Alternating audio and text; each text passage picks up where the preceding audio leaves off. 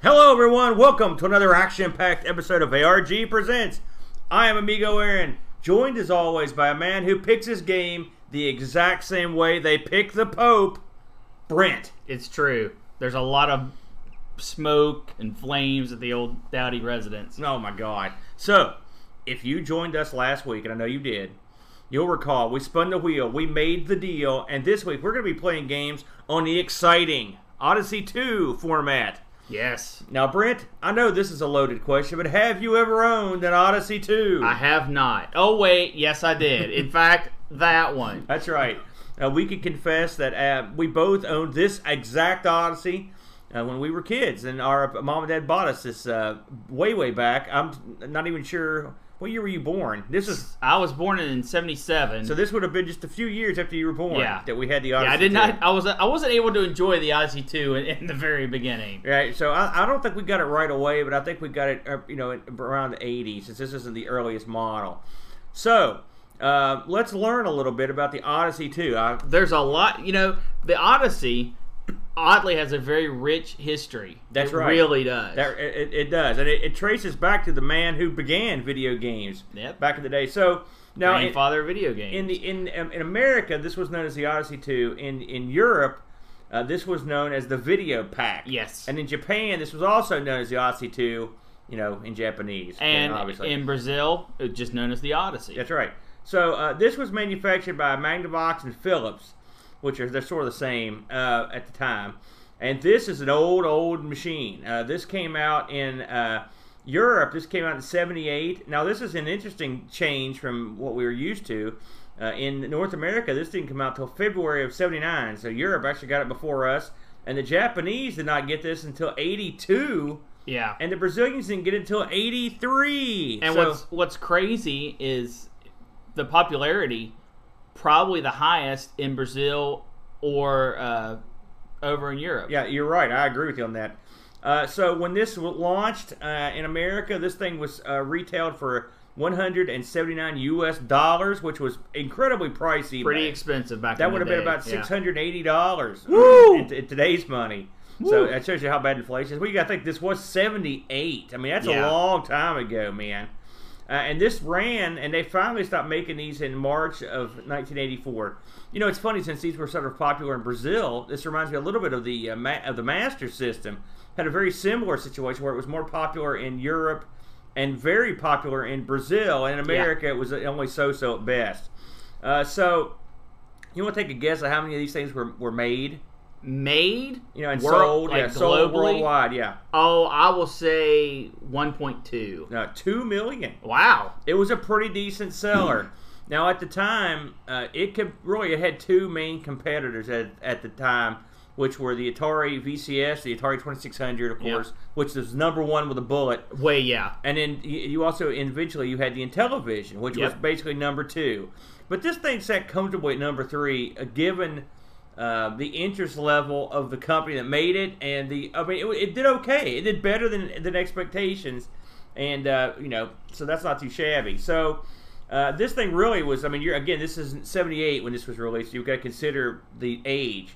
Uh, this had a, an Intel 8048 processor in it, old old, and it had 64 bytes of RAM and 124 bytes of ROM. So your mouse cursor picture Yeah. is larger than the amount of storage this had. Of course, it had uh, all of its games on these little cartridges here, and you can see the Odyssey trademark on these is the little handle right here Yeah. at the top that uh, that uh, uh, you know helps you pull them in and out. I tried to do some research as to why it had the handle, and no one really knows except they think that it was put there to differentiate it from Yeah. the other systems, and it does. It, it, uh, the Odyssey cartridges don't look like any cartridges before or since. Yeah. Uh, uh, so which is, which is kind of neat. And it, it's aesthetics with a purpose because it really does help you pull those things out. Right.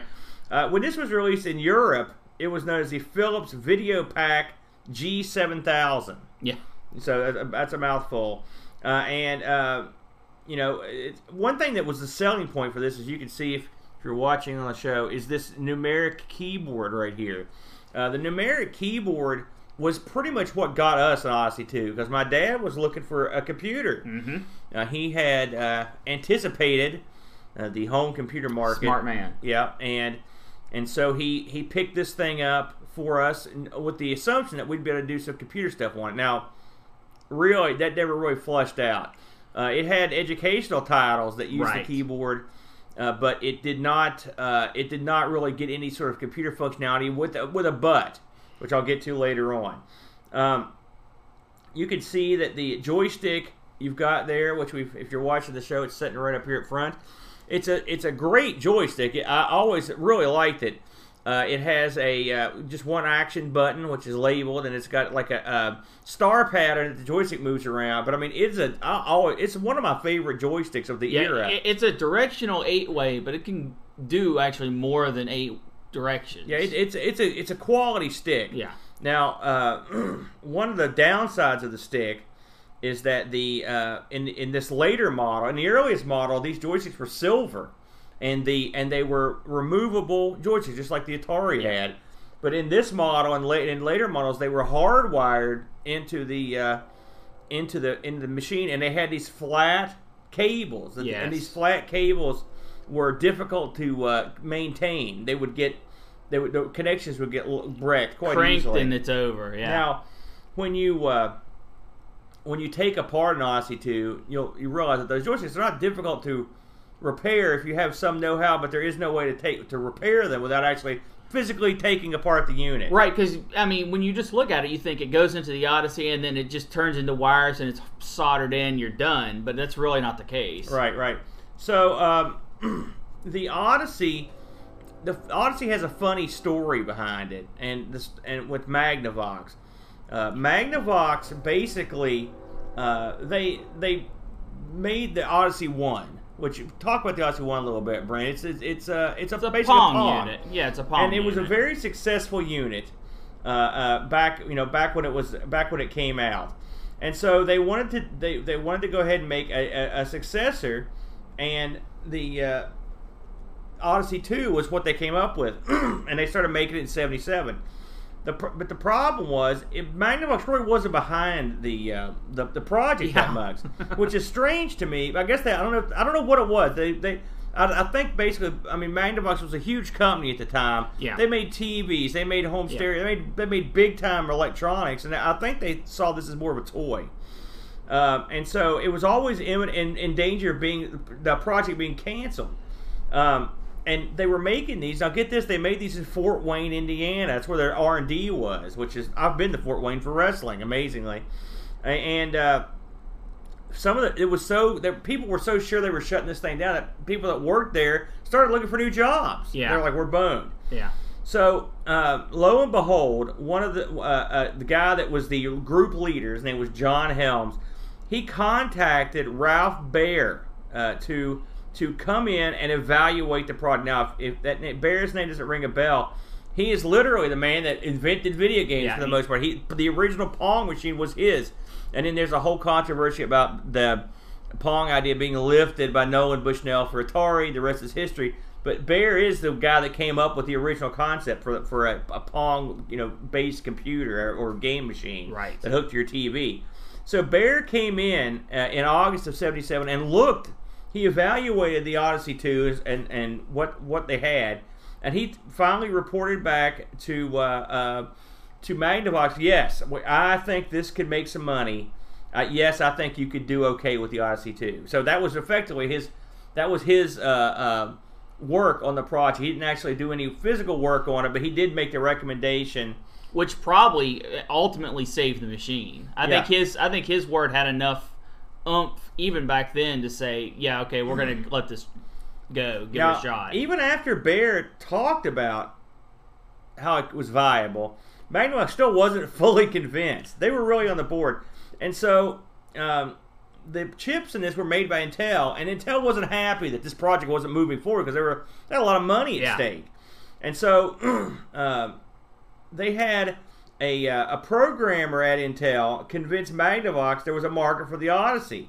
And so, uh, because the original programmer for this thing, he only lasted about six months, and, and then he, he ran out of he just ran out of gas. He was literally doing every game. yeah, you know. yeah, And so, uh, so they, they were like this. They Intel was like, listen, we're gonna send send you over one of our guys, and so they did. They sent him over, and he ended up programming almost uh, a two thirds of the games. His name was Ed Averett, and he was a programmer at Intel. So he didn't even work for Magnavox. Yeah. That's the hilarious thing. Yeah. And so they, they sent this fellow over, and he and he did 24 Odyssey games, which is half of the original library. Insane. Now the now the uh, the, uh, the guy that did uh, um the first batch was a fellow named Sam Overton. Like I said, he just hit the wall. He he he, got, he cranked out a few programs, like he did like the first dozen or so, or, or six or seven, and he was like, I can't do it anymore. So you effectively on this machine, you've got two men that did almost all the games. That's I doubt that's ever And- happened. And, and they were all basically first party. Yeah, there were very there was not much third party support, but there was some. But I mean, if you ponder that for a minute, just the sheer wackiness of it is is absolutely ins- it's insane. Even your horrible systems have more third party support than the Odyssey does. Yeah, the Odyssey now. I mean, like your Gizmondo type systems. only probably has a dozen games. the funny thing about the Odyssey 2 and the third parties is they did finally get some third party support. And the funny thing is, the third party support ended up having some pretty decent stuff on it. Uh, the uh, uh, in in '83, Magic made Demon Attack for it. Now I, I don't know if you've ever We didn't played. get Demon Attack, did we? We yeah it, it- yeah uh, we got it. it it's rare, uh, but uh, Demon Attack ends up being a pretty good game on the Odyssey. And now is it? It is not. As, I mean, if you've played Demon Attack, it's a classic game that has um, a, a sort of like a, a Phoenix vibe. Yes, uh, very much. including the uh, uh, a level where you fight this like mega ship that's just a lot like the boss in Phoenix. The Odyssey 2 didn't get that level, but a lot of the home consoles didn't get it, and uh, but it's a good port, uh, and they and they ended up going on to uh, uh, also release some. Now, the majority of the rest of the stuff was released in Europe. Uh, they they also released Atlantis, which is a game I really like, as you yeah. know, and and and the Odyssey 2 version is really good, colorful, and and lovely. And so uh, a few uh, and Parker Brothers eventually hopped on board and released some real wacky stuff. I think a couple of these only got released in Brazil. Uh, they got they released Popeye, which if you watch, uh, if you look at the Amigos play, me and Boat went and played Popeye. And have you ever played Odyssey Popeye? I have not. I did It not is know. something that's uh, a sight to behold. Uh, they also did Frogger, which is a really good port of Frogger. It's a little bit different. Uh, as I recall, the road you go past the first part of the road, then it scrolls up to the second for the river. Hmm. Um, they did a, uh absolutely wretched version of Q*bert, which I mean uh, that was well beyond the Yeah, Odyssey's that's- abilities.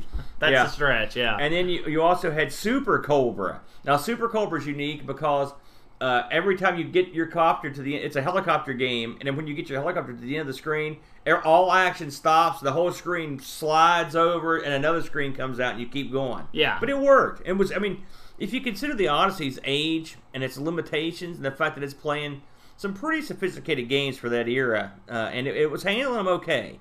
The Odyssey was a, a lot. A lot of it was about the the Odyssey's uh, games were more the concept and the execution than the the look or the sound because it had very li- crummy sound and and it had uh, it was a very you know- beeps and boops machine. Yes. now, speaking of sound, um, the Odyssey had a several uh, expansion items, and the most famous of which is called the Voice. Yes. Now we don't have a the Voice. I wish we did. And I wish I'd bought one when you could get them for nothing because now they're Yeah, the, now the price is skyrocketing Yeah, on yeah. So what the voice does is it fits it fits in the cartridge slot. It sits down on top of the Odyssey 2, and once this was installed, it was really ma- meant to stay there because Yeah. there was no reason to take it off.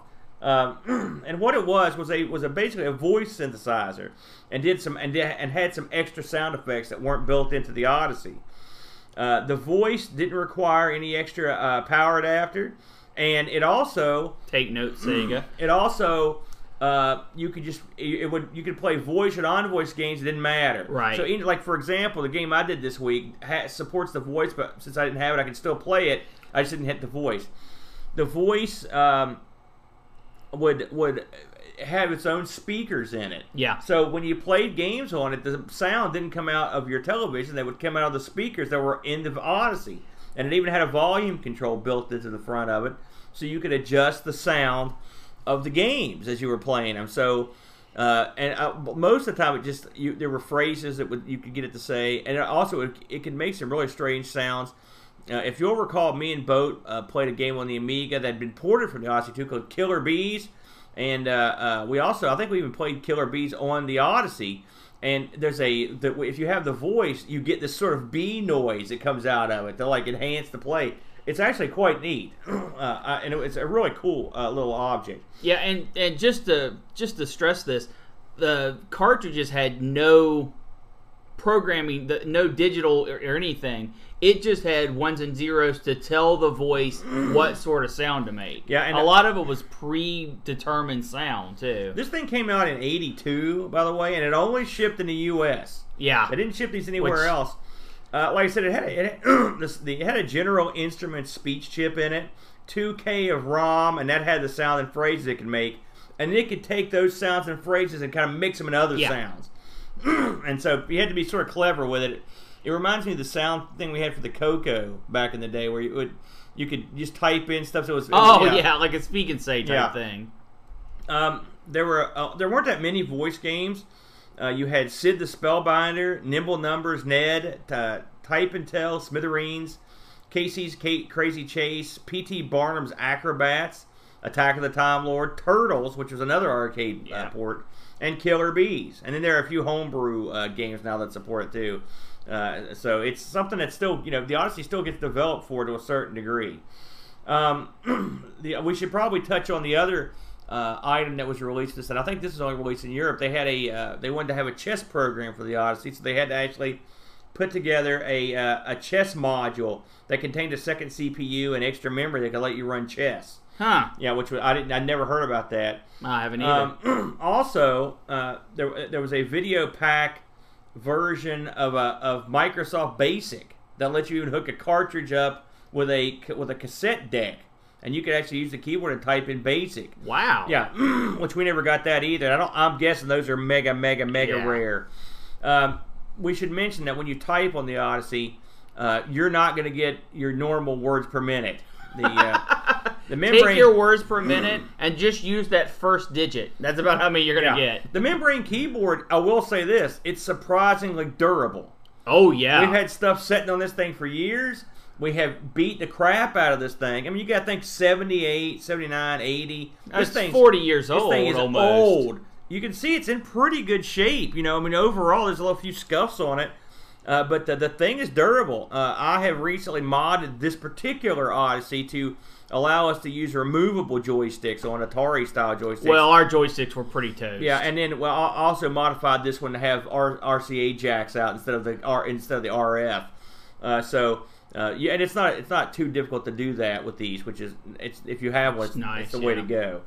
Um, so the Odyssey Two actually had a successor now, uh, the successor for the Odyssey 2 was never released in the in the states, and it had a, I, I would guess an incredibly limited release, and it was called the Philips Philips Videopac G7400. Yeah, that's the that's a Europe and Brazil only. Th- no, just Europe. Just Europe. It? Yeah. Now, because again, over over in the UK, this was known as the Videopac. Now, right. Uh, and F, just an FYI, you could you could uh, use the Videopac ga- games on the U.S. machine and vice versa. There was really there was no sort of they hadn't thought about region lock and no, stuff like that. Right. So the G7400 basically had a, a, gimmick, and the gimmick was they could take games and put a background to them. Um, for example, um, in the in the game Brent's covering today, they they put like this. What would you call that background? They just put a picture behind it. yeah. It reminds me. What it reminds me of is when you played games in the arcade they were like vector games and they would have that backdrop it's exactly yeah, it's, it. it's a hundred percent the same thing yeah. but instead of putting some uh, something on top of your tv it's actually a background of your game yeah so uh, that that got a limited release there you know there was also a version of the odyssey in the uk that was a odyssey built in with a television all in one unit yeah. and it yeah, was black and that. white and so i was reading the manuals for these uh, before we before i played them this week and they they mentioned that if you're playing on this machine, make sure you've got the the, the contrast set to like level two. Yeah, you know? yeah, yeah, I think mine was level six. Yeah, it goes really in depth. Yeah, I guess they really thought they were going to sell a lot of those, and it probably didn't happen. So The Odyssey had a good long run. We should probably mention, and uh, again, we mentioned this briefly last week, that if you played, uh, if you were into board games, the Odyssey 2 was one of the, well, it was the first system to do it, one of the few that actually had a combination board game and video game. Yeah, These are like the Master Challenge series. I believe there were three of them. there was. I've got them all, uh, actually. And we actually, me and Boat sat down and played uh, Quest for the Rings, which was probably the most popular, most famous. oh, famous by one. far. Yeah. Uh, one of them sort of a world, it's like it's almost like a risk, and one of them sort of a uh, uh, Wall Street challenge. yeah, banking. And I'll tell you, the Wall Street challenge, me and Boat set up to play that one time, and it was so complicated we couldn't figure it out. And we play a lot of German board games, and we were just like, man, this is some tough stuff. But the uh, uh, Lord, uh, Quest for the Rings was was just great, and it's it's. Yeah, I urge you, I strongly urge you to, to hunt that out on our Amigos Retro Gaming YouTube channel and watch us play it because it was Boat had a six camera set up, I believe, and he had everything highlighted. It was great. You really get a good feel for how the game flows.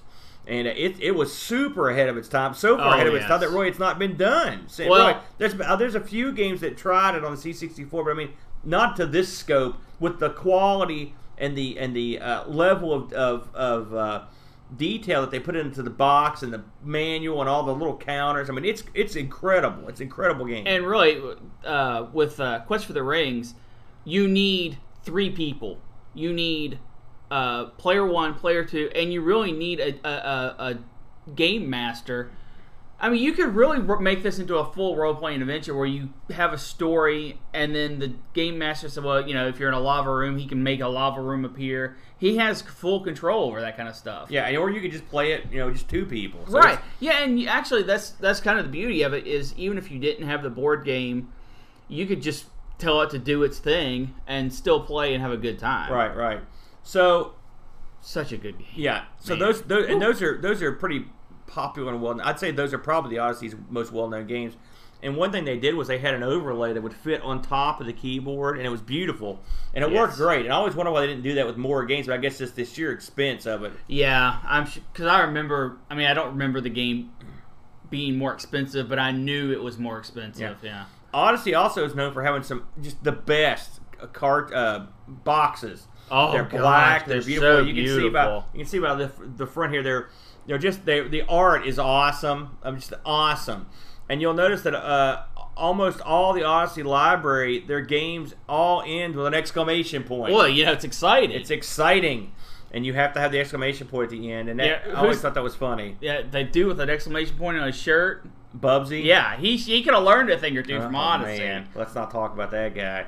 um, so the, uh, uh, the, the I, I tried to figure out why that was, and apparently it was just like a marketing decision. To Yeah, to it was. It was completely, you know, to try to get people excited. It worked. It got me fired up for it. So uh, you got anything to add with the Odyssey two here? Did we touch all the bases? Uh, I think, yeah, pretty much everything. Uh, it's amazing how well the Odyssey. I'm not gonna say holds up because it doesn't hold up when you compare it to modern times. I mean, let's be realistic here. I think the board game really holds up. I, however, it has some elements that were never done as well since, exactly like the board game stuff. The Odyssey in, in, shares a lot of similarity with, say, in the Atari 2600 in that you have a very limited amount of memory and a very limited amount of CPU to try to make these games. And so you really had to try to think outside the box. Now, that doesn't mean the Odyssey didn't have a lot of Me Too games. They had plenty of clones Sure. Of, of, of Atari games, which is really who else you going to clone at that point. And sport, they had generic sports games and golf, everything else. Uh, uh, but uh, some of the games for it were really clever uh, and were thought out quite nicely. And if forced, the Odyssey 2 could punch out some okay, decent looking graphics. I mean, I, when I mean, they weren't great, but I mean, in fact, I would say they're sub Atari level graphics. Yes. They fall somewhere between the Atari and the uh, Fairchild Channel F. Basically, I mean they're better than the Fairchild, but they're not they're as good as, and they're not even in the same ballpark as Intellivision. the highest quality Atari games or uh, the highest quality Odyssey games beat out the lowest quality Atari games. Yeah, absolutely.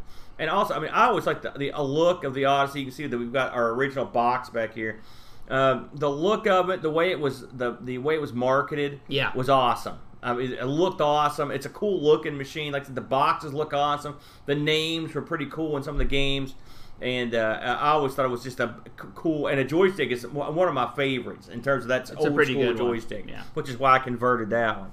So, with all that in mind, uh, we picked two titles from the Odyssey 2 slash Videopac library. I think I'll lead the charge this Sounds week, good. Brent. Sounds good. And so the game I picked was called Attack of the Time Lord. Now, this game was uh, released in 1982, and it was, of course, released for the IC2 and the video pack. Now, this is one of the games that had support for the new video pack, so you could get a backdrop for for it. Uh, uh, again, it was there weren't that many. Um, this and game- the sound. yeah, and also supported the voice. No, right. I mean, this was re- it was this was cutting edge, Yeah. really. Uh, this game was programmed by Ed Averett, of course, Hmm. but this one had his wife, Linda Averett, uh, also credited on it. Now, from what I read, she did nothing, and she was not happy that he was given credit. I think, I mean, I read an interview with Ed. And it almost sounded like he was working an angle to get more money. Yeah, I was about ready to say. I'm, I bet it was a money thing. Now, the funny thing about poor old Ed is he programmed all these games. Think about that: twenty-four games, and this thing wasn't around for it was only around for six years. He was popping That's a out. lot of games, and he didn't start until six months after it was it was Yeah. it was oh, out there. So you're talking he didn't probably start until in '79. And and the thing ran well, he ran till '84, and so I doubt he was making them in '84. So he probably for like three, three or four years, he was doing gosh, six games, seven games a year. Yep. So, Ed, the funny thing about Ed is, he I read in his interview he said he mentioned that Magnavox he was much harder on Magnavox. He said they were had zero, they put zero behind this machine, nothing, and it would just it was doing well enough to where they just couldn't they could not get rid of it. Yep. You know, and so he would say, "Listen, why don't you hire me? I'm working for you guys full time." And they'd be like, "No, no," because we're they'd be like, "We're firing other people.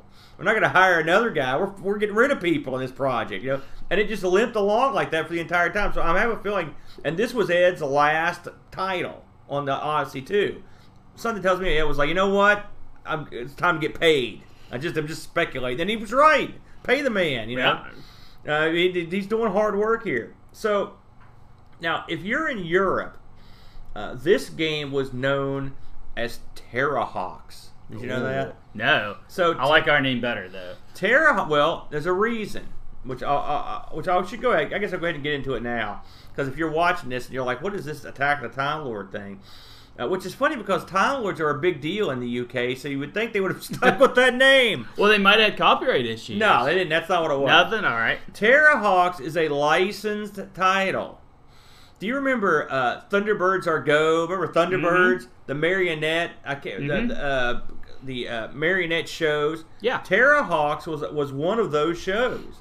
It was a uh, I think it was the successor to Oh. to Thunderhawks and some of the other ones, you know. Yeah, I know the story now. And so yeah. um, uh, it was Gary Anderson who had made a bu- it was, it was called Super uh, Macromation was that was the uh, uh, you know that thing. Oh. And the Terrahawks were an elite group of space pilots who protected the wor- the Earth from a villain, and the villain's name was Zelda, so that- which I thought was cute. Um, this and the series ran from '83 to '86. So, so when this this was a hot property back in when this was made in '82, so they released it over there in '83. They picked up Terrahawks as the uh, as the as the thing. Um, nothing at all was changed between the two games. nothing. I did read the manual, and they have got a backstory where you're protecting the Earth from Zelda, and the Time Lord in the middle is Zelda, and it's they really. The funny thing is, the game is sort of split in the, in the waves, and a- after each wave, it would tell you how Zelda was feeling in the manual. Like, in the fourth wave, Zelda's really embarrassed and pissed off. Now she's now he's really coming at you. He's gonna pound, you know. I guess Zelda was a dude. I mean, it, it could have been a chick. I don't know. I don't know. I've never seen Terrahawks except for I looked up some clips. You know, I, I was really into the whole. Uh, I got into Thunderbird and stuff back in the day uh, a little bit. So I, did you, you ever watch any of those? I mean, I know of them, but no, that was a little. Bit. Basically, if you're if you're uh, a modern listener, if you've ever seen Team America World Police, That's the closest I could come to an American version. Have you ever, you ever seen that? I know what you're talking about. Yeah. America. Yeah. But, but uh, uh, they where they use this sort of uh, they've got a name for it. I don't can't remember, but I mean it was it was it was pretty cool. And what I remember about the series was that it really had detailed models and rockets. And these guys, I mean, it was almost like a soap opera. It Right. was really, it was really neat, very unique, right? I never, never saw that. So Terrahawks uh, was where they got the, the name over there, but over here it was simply known as uh, Attack the Time Lord. So, what is it now in America? You're attacked by a guy called Spyrus the Deathless, the Time Lord of Chaos. That's my That's kind of pretty, Time that's Lord, pretty man. good. And uh, so you have a, a laser cannon. You have a time machine with a laser cannon. All right, Doctor Who style. Again, this scene, this screams like it's like a, just like a Doctor Who episode. Like it's like, why didn't you just get to go for the Doctor Who license? It was probably it was well, I don't know that would be pretty Yeah, expensive. pretty, at pretty, 83. yeah, yeah, Uh, they ain't but, uh, paying for that. but uh, uh, so the Time Lord is mad. He's going to send a fleet of time ships to get you. Everything is time. Why do you keep saying time? That's, that's just the way it is.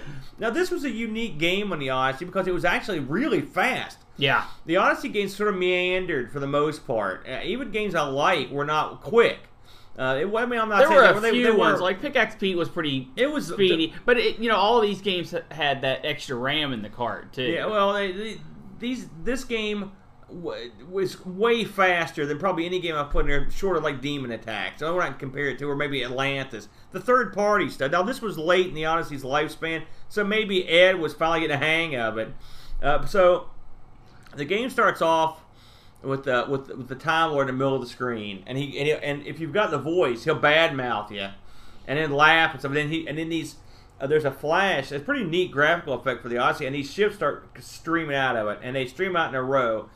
And I would guess I would compare it to the way ships appear on the screen in say a Gyruss or or a Galaga. In terms of, I mean, they come out in a formation. It's a it's a and they and they snake around the screen like a formation, right? It's sort of I mean, like it's sort of like a cross between uh, Galaga and Centipede because when you destroy is. a ship, it the formation closes up so there's Right. no hole. I mean, when I say I don't compare the game to Galaga, just the way those ships come Right. out, right? Or or Xevious, or, or not Xevious, but uh, uh, Gyruss, where they kind of come down in a row. And so you've got the problem with you is your ship is this little pyramid at the bottom of the screen. It's freaking huge. Yeah. It takes up like a, an eighth of the screen. I mean, this thing takes a lot of jack to have this laser cannon. And so you're you're uh, moving this pyramid shaped thing. I think it's green around, and these ships are just basically circling above you, and you're trying to shoot them. So. Uh, I mean, to boil it down, it's it's Space Invaders, except instead of being in columns, these guys whip around the screen in a line, in like like in curve around. You know, that's in, all there in is a to it. yeah.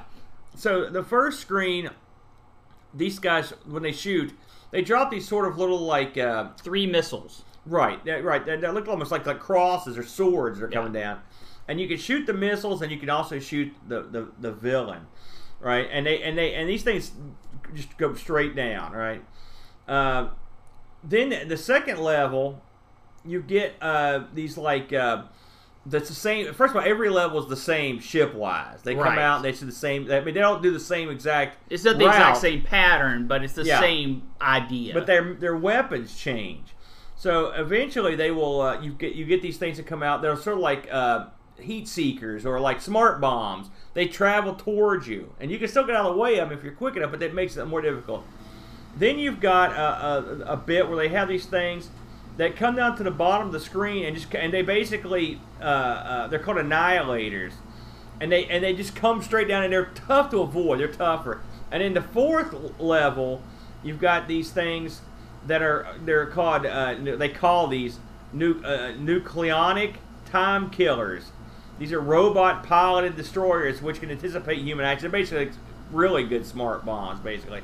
And so basically, every time you roll through a level, the first four levels you get an additional weapon, and then eventually they just have all the weapons. they start piling them on. Yeah, something you forgot to mention on the third weapon, when it hits the bottom of the screen, it will move left Yeah. or right towards your ship. Yeah, it doesn't so you explode. Can't, you can't just dodge it by a little bit. You have to really get out of its way. Yeah, and again, when you're driving this thing, this thing is the uh, uh, it's like driving a tank or so. It's huge, you know, or like a big Thunderbird. I mean, the Thunderbirds are going this. I mean, it's a huge, like a, it's a big monster of a thing.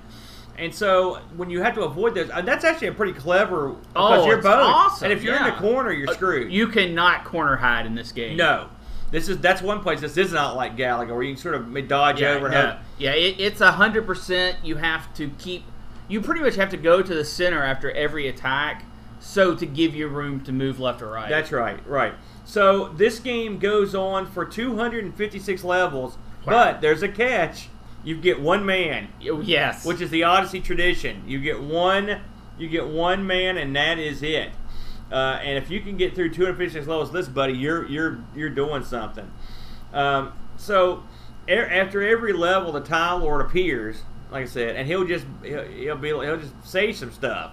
I wish I had the voice because I don't get to listen to the video of him talking. Right. But he he's pretty cool. It's a little tiny face that it. I mean, it, but it's you can tell it's like a, a, a it's it's kind of neat. It looks it works. It reminded me of what this guy reminded me of was sort of like like a Sinistar or something. Yeah, I was thinking, uh, uh, and I don't know how, if you've seen this, but Star Fox, the the one of the enemies in that is a face, and it kind of pops out of the screen. It's three dimensional, but this kind of has that three dimensional vibe. Yeah, uh, the uh, um, in a lot of Odyssey games, like I've mentioned, the ships they don't this the speed in this was pretty impressive. I mean, Yes. that, that's what really got me. Did, did you? What did you think of how the uh, move and stuff process? It was quite I- impressive. I was really impressed by this game. Yeah. the speed, the the the uh, enemy attack patterns, their weaponry. The only the most disappointed I was on this, I could not believe they never let you actually fight the Time Lord. That was yes, I have to agree with you on that one. Because I made it, I made it far. I'm, I've scored over a thousand points on the game. I, I think I, I was like seventeen or eighteen waves in, and each wave, I mean, the after say wave five, where they start throwing all the weapons at you, it gets challenging. You really have to be on your toes and and uh, anticipate a lot, a lot of the attacks. The problem with this game is, I would enjoy it a lot more if you had more men, because No. you can get nailed early and then you're boned. It's not like Galaga. There's no rallying. I mean, you're once you get shot, you're done.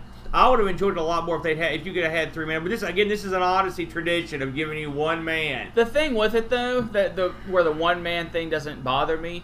Once you get to level five and you've got all the different uh, weapon types firing at you, the only thing that gets harder is it gets progressively faster to an, to a limited extent. Uh, but then it's just the same go over and over and over. So you're playing for points. In a point game, having multiple lives, I, I I'm happy with just one. Yeah, well, I mean, again, for what it was in the time, you, you can't fault it too much. I mean, really, we've got a, a good amount of Odyssey games. This is would this is amongst the better titles, in my opinion. I I definitely in the top ten, without a doubt, in the top ten. Oh yeah, yeah, yeah. I would say Yeah. somewhere in the top ten for sure.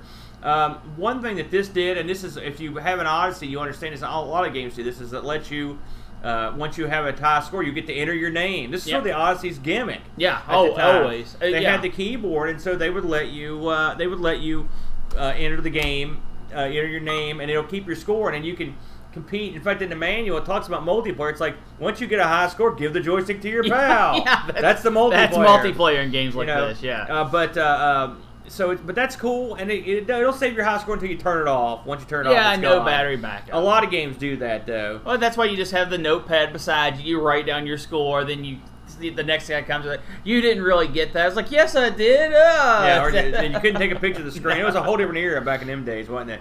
Uh, but overall, like I really liked Time Lord. It was a lot of fun. The box is cool. It's funny, funny story. I went to go buy this because I didn't actually own the box or own the game. And uh, there's a store down here that just got a big mess of Odyssey. It's like a million of them, and they didn't have it. I was disappointed. Oh, it's too bad. Not a particularly rare game. Uh, you can pick this up on eBay for about 15 bucks boxed, loose cart. You know, seven eight bucks. So I- it's, it's it's, it's worth finding the box. Odyssey games, for the most part, there are only a few that are worth uh, that are hard to find or expensive. Yeah. Um, they uh, The, the last one made in the U.S. I mean, I can't think of the name. the, the, the, the, the hard ones to find are your like your uh, your licensed your third party licensed games are difficult to find. uh, and stuff that is real. There's a few that are real rare, like I said, there's and some of the Brazilian releases that didn't get released up here. We're lucky enough to have a multi card. Now the multi card in this thing is is nutty, in that uh, you most multi cards have an interface. Ours does not. It has it has two banks of of jumpers and you and you have a I've got a, a, book and I, I flip the button on the jumper I want and then on or yeah, off bank of jumpers on yep. each of the jumpers and then you that game comes up. I, I don't think the Odyssey had the jack to have a graphical interface. Well, I do know that there are some other there is one other multi cart that does sort of have a graphical. Oh, really? Yeah. Uh, so it can be done, but yeah, the the first ones released were all dip switches. I will say this before Brent gets on his the Odyssey 2 is a great machine to collect for. And the reason is it's cheap. It's it, the, uh, the machine itself is not that expensive. There were they made two million of them, so there's some out there. Uh, it's durable, and the games are plentiful, and they're a lot of fun, and they look awesome.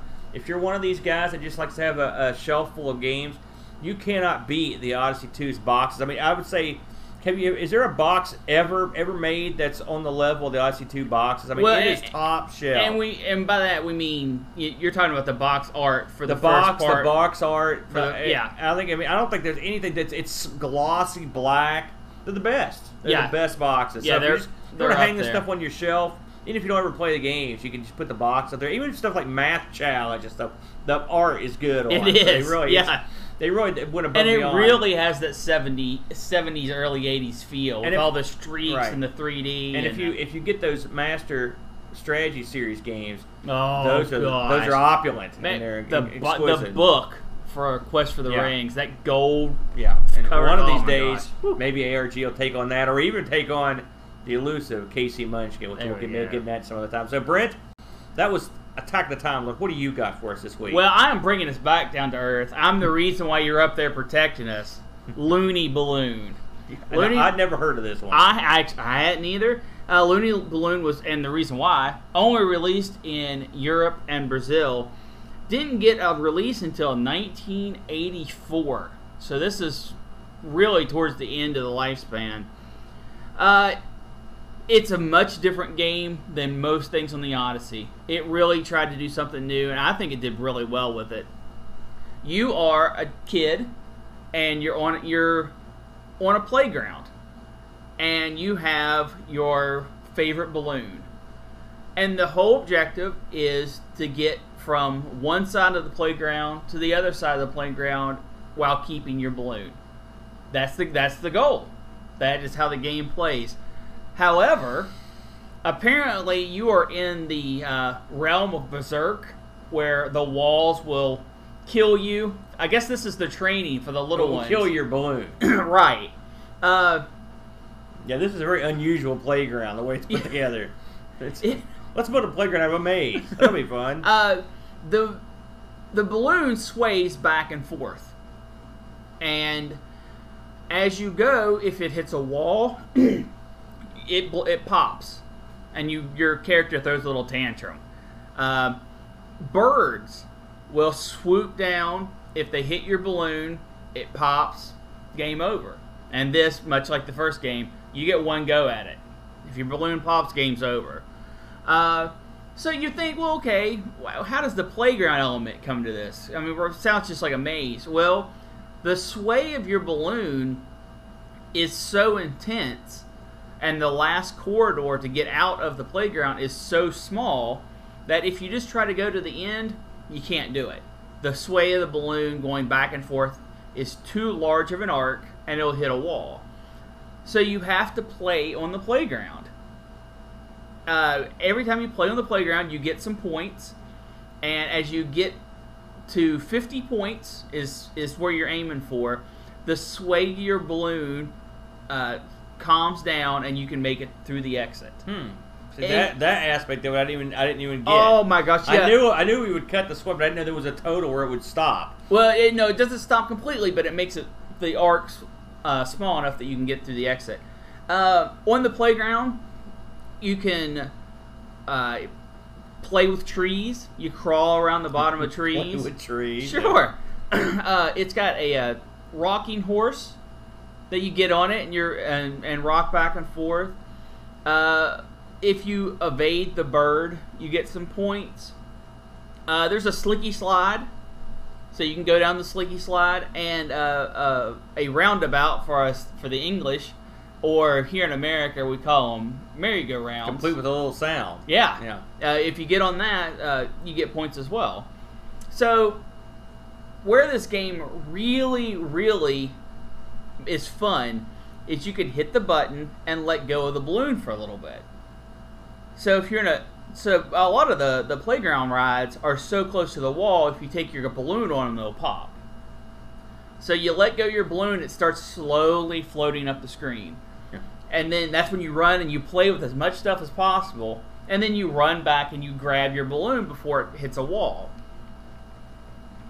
It's really, really just an innovative game. That that the whole all the concepts of it I never thought were possible with Odyssey.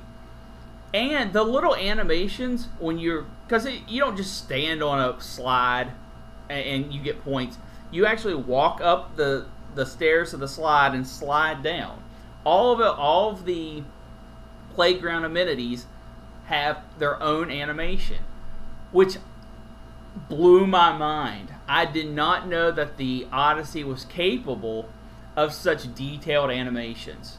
Because I mean, it looks exactly like you'd think it would look. It looks really good. Mm-hmm. Agree.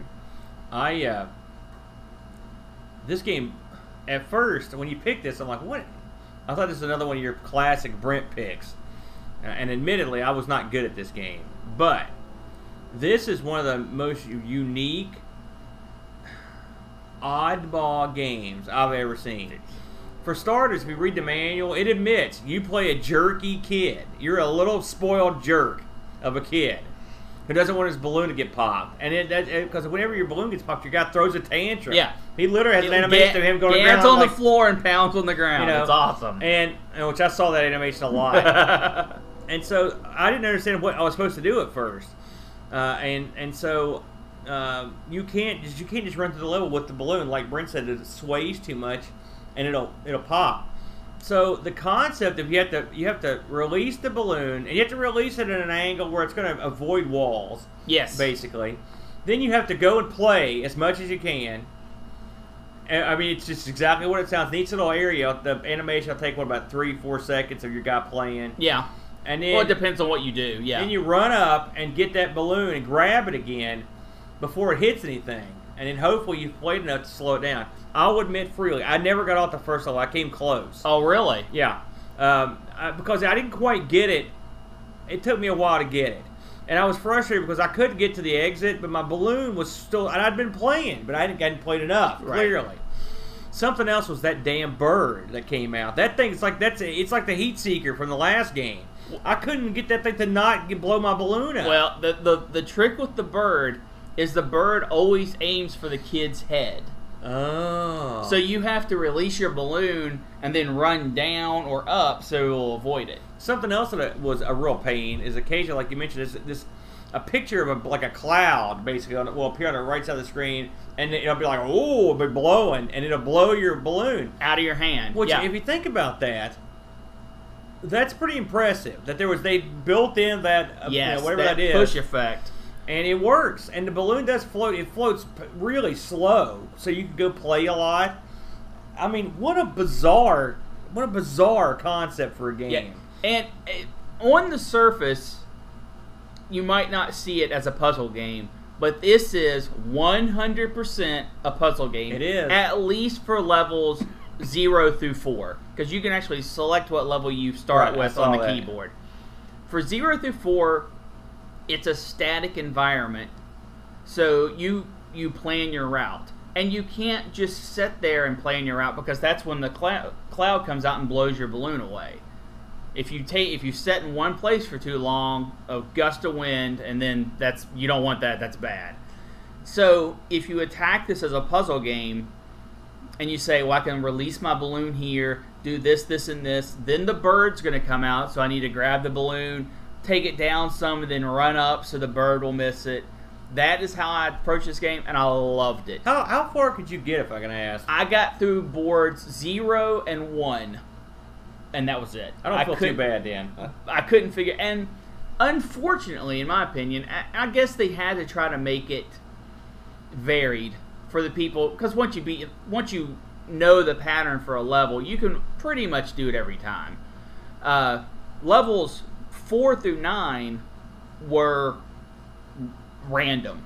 I and that- I mean random as in they blink in and out of existence. Oh, those are the ma- in the book. Those are the magical levels yes, they call the magical levels. So, but I mean, there are elements of randomness in, the, in even the very first level you play. No. Because I mean, the bird, no, the cloud and the bird don't always come out at the same time. No, the bird. Yes, it does. Really? Yep. You can treat the, the bird is triggered after so many uh, things you play with, and the cloud only comes out if you stay still. Hmm. If you continuously run around, the the gust of wind will never happen. Oh, that's what that is, eh? Yeah. It's it, it's a it's a keep you moving element, and and I I was so glad to have found this game. I played Time Lords, and I played it for I don't know. I played it enough to know what the game was. yeah. I and, mean, and- it, and like I said, it doesn't I require hours and hours of your time. right. I, I got over a thousand points. I got to like wave like sixteen or seventeen. I was pretty Yeah. deep into the game. I I, I knew I wasn't going to get to two fifty six. I mean, really, it doesn't change that much. right? Yeah. After about After the fourth level, really, it's about the same. yeah. Uh, this uh, Looney Balloon, I just played and played and played and played. I easy six hours. It's a it's it's a strange because on the surface it's so alien. I mean, it's just Yeah. I've never played a game that was like it, uh, and it, it reminded what it reminded me to a certain degree was the of, of Killer Bees and the fact that it was something that's so unique. I've never seen it the gameplay element used Yeah. before. The, the concept that you let that balloon go go and go play is very strange. Yeah. You know, and I like to say I like the fact in the manual it's like, yeah, you're a, you're a, snot nosed spoiled kid. So how often are you going to be playing that? Unless you're playing like Bully or something.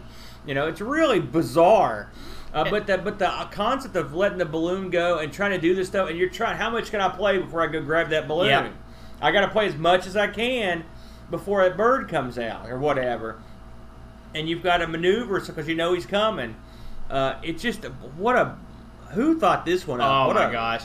Uh, this was actually published by uh, Philips of Brazil, So is that the only place this got released? Was in Brazil? No, and it was released in Europe too. It was actually a Videopac Plus game and had the backgrounds had, yeah, both these were. Um, the box art I found uh, is for the Brazilian version.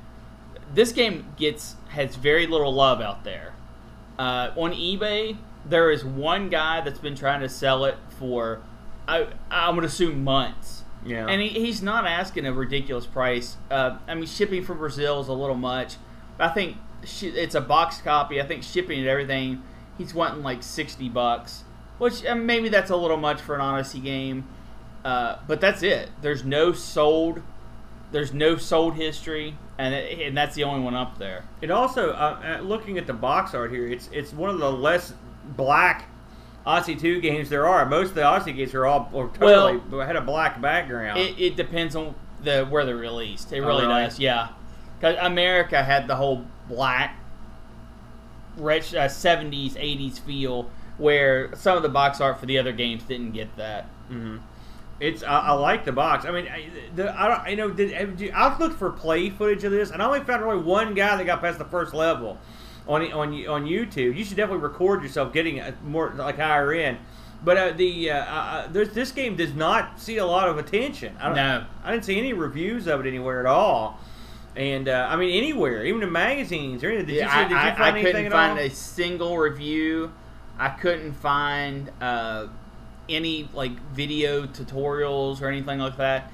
In fact, the videos on YouTube are pretty much just start the game and not touch the controls because your guy will kind of wander around a little bit if you don't do anything.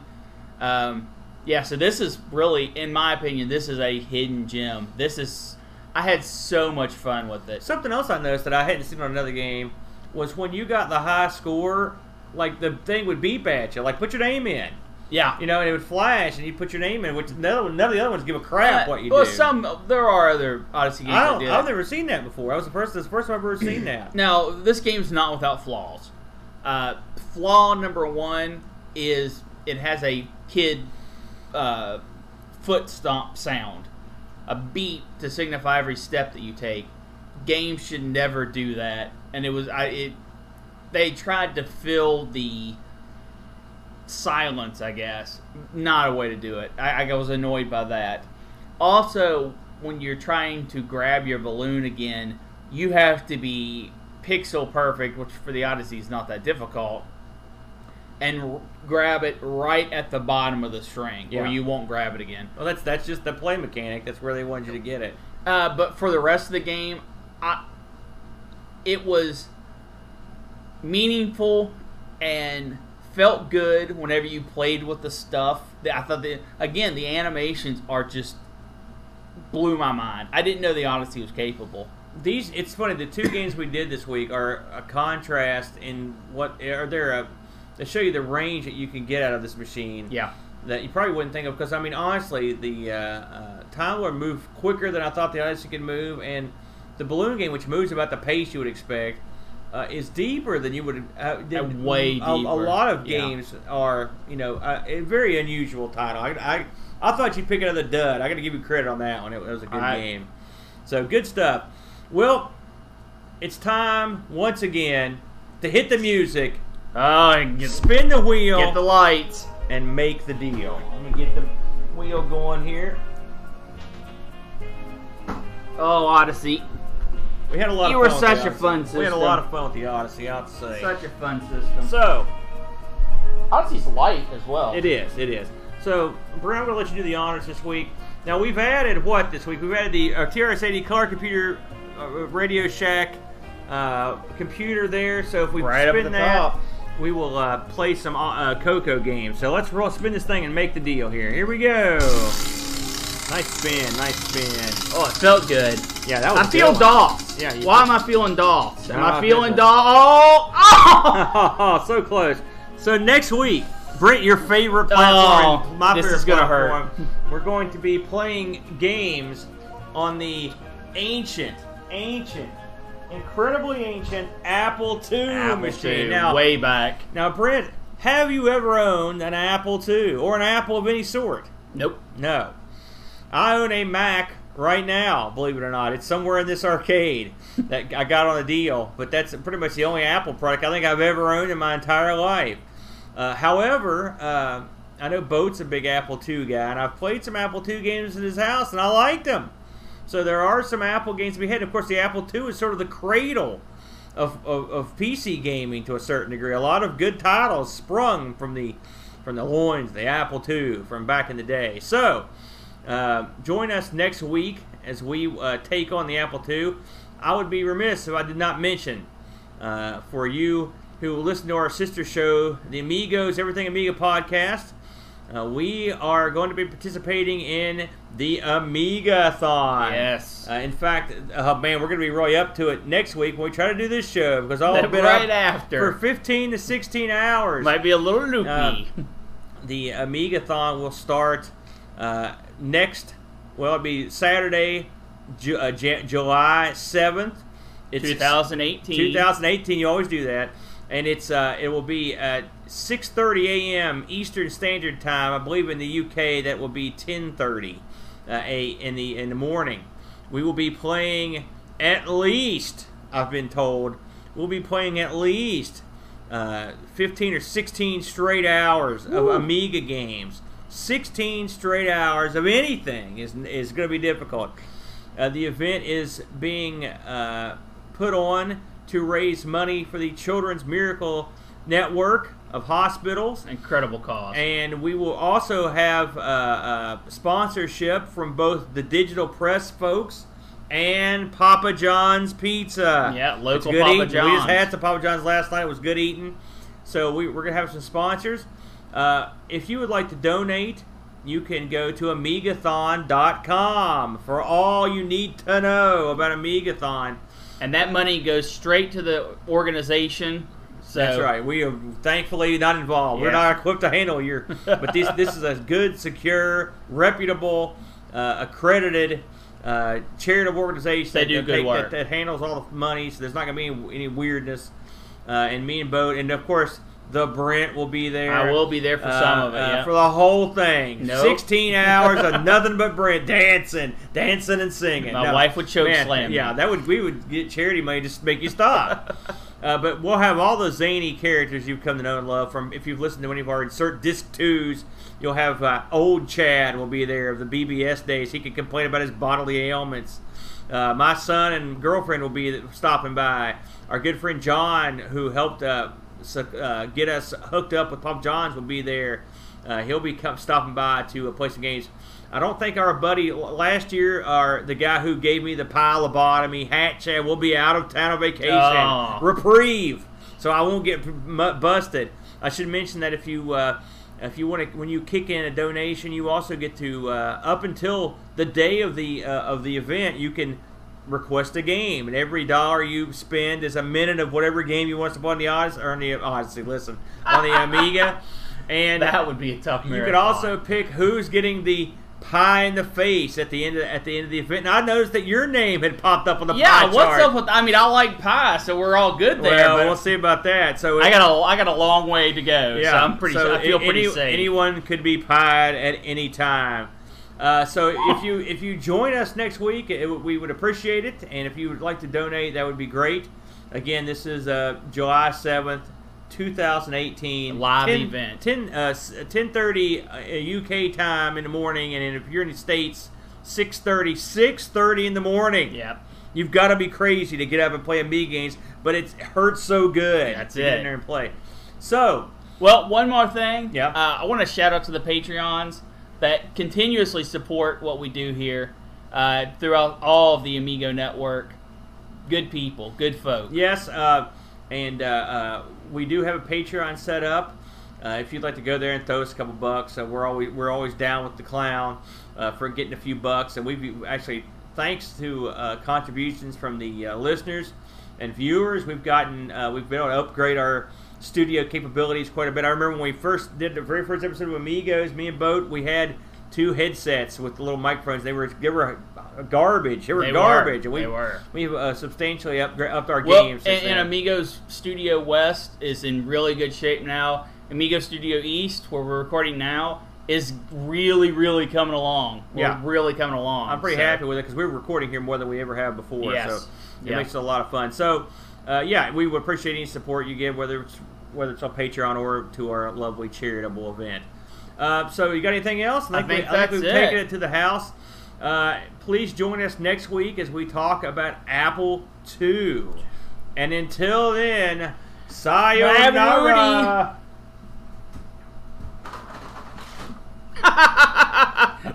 The wheels be coming off. The wheels be coming off. The wheels, the wheels, the wheels be coming don't look off. behind the curtain. Terrahawks, stay on this channel. This is an emergency.